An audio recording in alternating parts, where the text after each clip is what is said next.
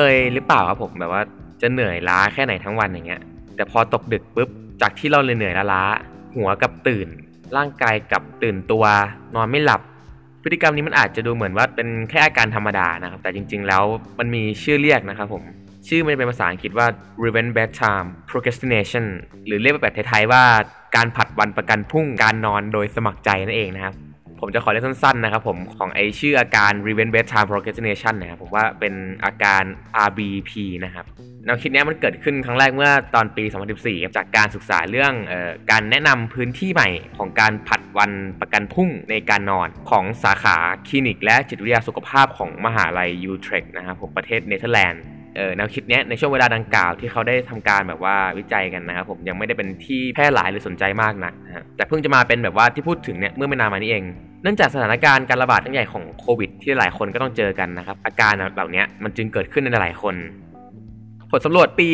2021 นะครับ ของ Philip Global Sleep Survey นะครับผมเขาสำรวจกลุ่มตัวอย่าง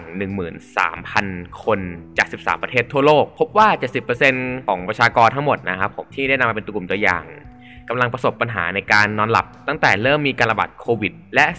37%บอกว่าโควิด นั้นส่งผลต่อการนอนที่ดีของพวกเขาอย่างมาก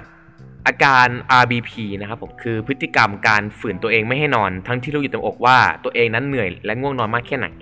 โดยพฤติกรรมดังกล่าว จะเป็นการตอบสนองความเครียดในรูปแบบหนึ่ง และสะท้อนให้เห็นถึงความล้มเหลวในการควบคุมตนเองที่ทำได้ไม่ดีมากนักอ่ามันเป็นผลพวงมาจากเอ่อในที่ตอนกลางวันนั้น เรารู้สึกไม่ค่อยมีความสุข ตอนกลางคืนก็อยากจะแบบ อยากจะทวงเวลามีค่ากลับคืนมาอะไรอย่างนี้ ด้วยการเลื่อนเวลานอนออกไปเรื่อยๆ เพื่อให้ชีวิตเรารู้สึกว่าเออตื่นเต้นและมีความสุขหรือได้ทำอะไรได้มากขึ้นในช่วงเวลากลางคืนอย่างเช่นดูซีรีส์เล่นเกมหรืออ่านหนังสือ ทั้งนี้ความล่าช้าในการนอนของแต่ละคนนั้นจะแตกต่างกันออกไปนะครับขึ้นอยู่กับว่าชีวิตตอนกลางวันของแต่ละคนนั้นอะมันเป็นยังไงหลายคนอาจจะคิดว่าการทำแบบนี้ไปนานๆก็คงไม่เป็นอะไรใช่ไหมฮะ มันก็เหมือนกับการเลื่อนเวลาทดชั่วโมงการนอนออกไปเรื่อยๆ แล้วค่อยไปนอนชดเชยวันหยุดสุดสัปดาห์ก็ได้ แต่ความจริงอย่างหนึ่งนะผมการนอนมันไม่สามารถทดแทนกันได้นะฮะมันส่งผลเสียมากกว่าที่คุณคิดนะครับเพราะการอดนอนวันเล็กวันน้อยเนี่ยมันจะนำมาซึ่งผลเสียต่อร่างกายและจิตใจโดยตรงเลย แล้วถ้านอนไม่พอเนี่ยมันจะเกิดอะไรขึ้นบ้าง อาการแรกนะผมจะรู้สึกแบบหลายคนก็ต้องเจอแหละฮะเมื่อนอนไม่พอ มันจะไม่รู้สึกแบบไม่รู้สึกดี ไม่รู้สึกกระปี้กระเป๋า ง่วงซึมระหว่างวัน การคิดการอ่านอะไรตัดสินใจ ช้าลง ความจำสั้น ขี้หลง ขี้ลืม หุ่นหันพันแล่น ภูมิคุ้มกันร่างกายอ่อนแอ ฮอร์โมนผิดปกตินะฮะ ก็จะเห็นแล้วใช่ไหมครับว่าการเลื่อนเวลานอนออกไปเนี่ยมันส่งผลเสียต่อเราได้มากกว่าที่คิดนะฮะ เพราะฉะนั้นทางที่ดีนะครับนอนให้พอดีกว่าครับผมอย่าเลื่อนเวลาไปเลยนะฮะ ก็สำหรับใครนะครับผมที่รู้สึกว่าตัวเองเนี่ยเป็น RBP อยู่นะครับ ทางผู้เชี่ยวชาญแล้วก็ทางแพทย์เขาได้แนะนำมา 6 วิธีนะครับ ผมก็จะรวมๆมา 6 วิธีนี่แหละ ทีแรกนะครับเขาบอกว่าลองสร้างสล็อตเวลาหยุดพักลงในปฏิทินบ้าง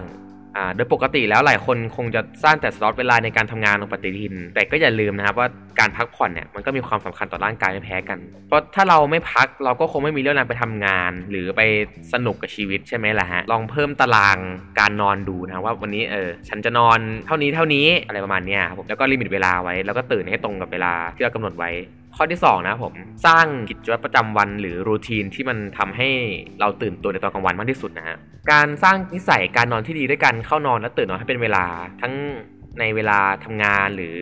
ในเวลาที่เราหยุดแน่นอนว่าวันหยุดเนี่ยทุกคนเนี่ยคงอยากจะทำตามใจตัวเอง อยากจะปล่อยเนื้อปล่อยตัว แต่ก็อาจจะสงสัยใช่ไหมล่ะว่าเราจะรีบนอนไปทำไม หลายคนอาจจะคิดว่าพรุ่งนี้ก็ไม่ต้องตื่นไปทำงานสักหน่อยจะรีบนอนไปทำไม พอเช้าวันจันทร์ก็กลับมานอนในเวลาเดิม ถ้าพูดนะครับมันอาจจะทำง่าย แต่พอเวลาทำจริงๆอะมันอาจจะยากครับผมเวลาการนอนหรือนาฬิกาชีวภาพของเราเนี่ยอาจจะพังไปเลยก็ได้ เราอาจจะพังวันเสาร์แล้วอาจจะคิดว่าจะมาปรับตัววันอาทิตย์ แต่กลายเป็นว่าพอเราจะมาปรับวันอาทิตย์เนี่ยมันก็ไม่ทันเช้าวันจันทร์ละข้อ3นะครับเขาบอกไว้ว่างดคาเฟอีนช่วงบ่ายและเย็นนะฮะไม่ว่าจะเป็นพวกชากาแฟหรือน้ำอัดลมต่างๆ ที่เป็นส่วนผสมของคาเฟอีนนะครับผม ไอ้ข้อนี้มันเป็นสำหรับคนที่แบบว่าอ่อนไหวต่อคาเฟอีนจริงๆอะฮะคือถ้าคนที่แบบว่าอะเพิ่งมานิสัยเสียในการนอนไม่นาน สักอาทิตย์สองอาทิตย์อะเขาก็อาจจะแบบว่าไม่ค่อยไวต่อคาเฟอีนมาก แต่สำหรับคนที่เขาแบบว่ามีปัญหาในการนอนมานานอย่างเงี้ย แล้วเขาจะเริ่มปรับตัว การโดนคาเฟอีนแม้แต่แบบว่าช้อนเดียวก็มีผลนะฮะ มันจะทำให้เอ่อตารางเวลาในการแบบว่าตื่นนอนของเราเนี่ย หรือไซเคิลในการนอนของเราเนี่ย ผิดเพี้ยนไปได้เลย เพราะฉะนั้นถ้าใครกำลังจะปรับตัวอยู่นะฮะ ลองงดคาเฟอีนดูนะฮะต่อมานะครับข้อที่4นะครับเขาบอกว่าลองเปลี่ยนภาษาที่พูด เปลี่ยนภาษาที่พูดณที่นี้ก็คือเอ่อลองปลุกใจตัวเองอะฮะลองยกระดับภาษาที่ใช้พูดกับตัวเองดู หยุดพูดในสิ่งที่แบบไม่ชัดเจน หยุดพูดในสิ่งที่ทำให้คุณแบบว่าผัดวันประกันพรุ่งในเรื่องการนอนไปเรื่อยๆอาจจะนึกไม่ออกกันผมจะยกตัวอย่างประโยคแล้วกันนะฮะสองประโยคเนี้ยมันจะมีข้อแตกต่างกันอยู่ ก็คือประโยคแรก ฉันคิดว่าจะไปนอนตอนสามทุ่มกับประโยคที่สอง ฉันตั้งใจจะไปนอนตอนสามทุ่มหลายๆคนก็คงมองว่าข้อนี้มันแบบมันจะช่วยได้จริง ๆ เหรอ แต่สำหรับคนที่แบบว่า motivation น้อยๆ ผมว่าอันเนี้ยก็ช่วยได้นะครับผม การพูดแบบนี้กับตัวเองอะ่ะ มันจะสร้างนิสัยที่ทำให้เราแบบว่า เออเคารพตัวเอง มุ่งมั่นกับตัวเอง แน่วแน่กับตัวเองด้วย ข้อที่ 5 ครับผม ตัดขาดจากโลกภายนอก แล้วก็บอกลาอุปกรณ์สื่อสาร อย่างน้อยก็ครึ่งชั่วโมงก่อนนอนอข้อนี้แพทย์ส่วนใหญ่ก็คงจะแนะนำ กันไปแล้วแหละฮะ แต่แต่คือมันก็เป็นเรื่องจริงแหละครับผม ลองสร้างชั่วโมงแห่งการปิดดูนะครับผม เริ่มปิดอุปกรณ์ที่มีอินเทอร์เน็ต หรือสื่อโซเชียลมีเดียดูนะครับก่อนนอน คือก็รู้แหละว่าเราก็กังวลแหละว่าจะกลัวจะตกเทรนหรืออ่านข่าวตามชาวบ้านไม่ทัน ซึ่งโลกสมัยนี้ก็อย่างที่รู้กันอยู่ว่าข่าวมันเป็นวิต่อวิ แต่เราสามารถมาเปิดอ่านหรืออัปเดตตอนเช้าได้ครับผม อารมณ์เหมือนในหนังฝรั่งฮะที่จะเห็นว่าเออมีครอบครัวตื่นมาลูกนั่งกินข้าวพ่ออ่านหนังสือพิมพ์ เราสามารถทำแบบนั้นได้ครับผม เราสามารถตื่นมาอะไล่อ่านข่าว ทีละข่าวอัปเดตดูก็ได้ มันก็ถือว่าเป็นการสร้างนิสัยที่ดีครับผม เพราะว่าเราก็ไม่มีความจำเป็นอะไรที่จะต้องอัปเดตเรียลไทม์ขนาดนั้นด้วยกับบางเรื่องนะฮะต่อมานะครับ ข้อสุดท้าย เขาบอกไว้ว่าสร้างสภาพแวดล้อมให้เอื้อต่อการหลับสบาย ผมไปเจอมาจากหนังสือ Why We Sleep ฮะเขาบอกว่า ลองทำให้เตียงหมอนองศาของหมอน หรือความนุ่มของหมอนเนี่ยเหมาะสมกับการนอนที่สุด ติดไฟเอ่อ warm light บนหัวเตียงดูก็ได้อะไรอย่างนี้ หรือจะวางเปลี่ยนจากวางโทรศัพท์ข้างๆ หัวเตียงเป็นหนังสือสักเล่มก็ได้ ที่ทำให้คุณอ่านแล้วรู้สึกง่วง มันก็ถือเป็นการที่แบบว่าสร้างสภาพแวดล้อมที่ทำให้เราเอื้อต่อการนอนนะฮะดีกว่าเออไปฟุบหลับในที่ทำงานหรือที่ห้องเรียน ควรหยุดริดรอนสิทธิของร่างกายนะครับผมขอใช้คำนี้แล้วกันหยุดริดรอนสิทธิของร่างกาย ที่ร่างกายต้องการจะได้พักนะฮะผมชั่วโมงแห่งการนอนมันไม่ใช่วิชาคณิตศาสตร์ที่จะคอยมานั่งทดหรือเลื่อน โดยไม่มีผลเหมือนเวลาที่ครูเขาเลื่อนเวลาสอนไปกินคาบอื่นอะไรเงี้ยฮะ